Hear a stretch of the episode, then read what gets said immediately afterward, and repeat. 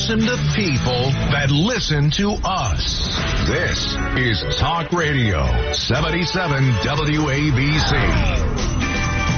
Hey, who's that guy in the Bronx who's always calling us and plugging Project Veritas?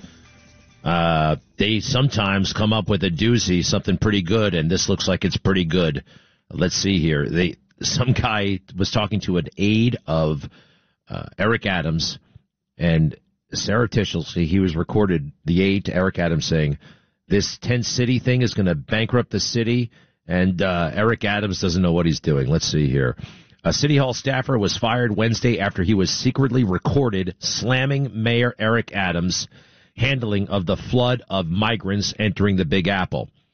Christopher Bow, a member of Adams's advance team, gave a withering critique of his boss in the undercover video recorded by the right-wing organization Project Veritas and released on Tuesday. He said the influx of migrants coming in from Texas is causing the city to go broke and called their arrival in New York City a very perilous situation. It's common sense so far. Here we go.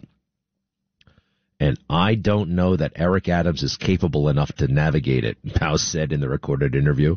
He added that Adams has no plan to manage the growing number of new arrivals. We're building a tent city. We're parking these people in plastic tents on Randall's Island.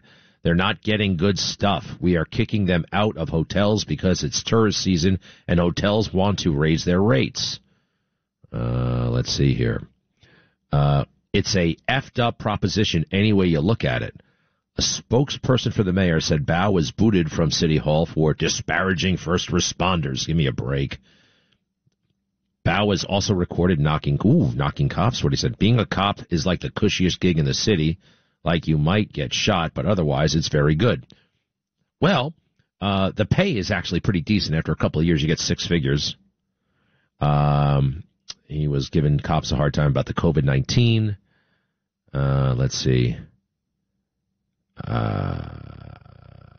This guy, this is the thing about them, Project Veritas. You know, sometimes they come up with a doozy. This guy is speaking truth about Eric Adams and the Tent City. Everybody knows it. They got him doing it at a bar, something like that. Now he's gone. Now he's out of a job. I don't like anybody busting on cops, but I want to make sure that's their cover story. Let's see here. They, former NYPD officers, chose not to do a very, very harmless thing that protects the rest of society. Screw them. I don't give an S. Is that about the vaccine? Oh, give me a... Okay.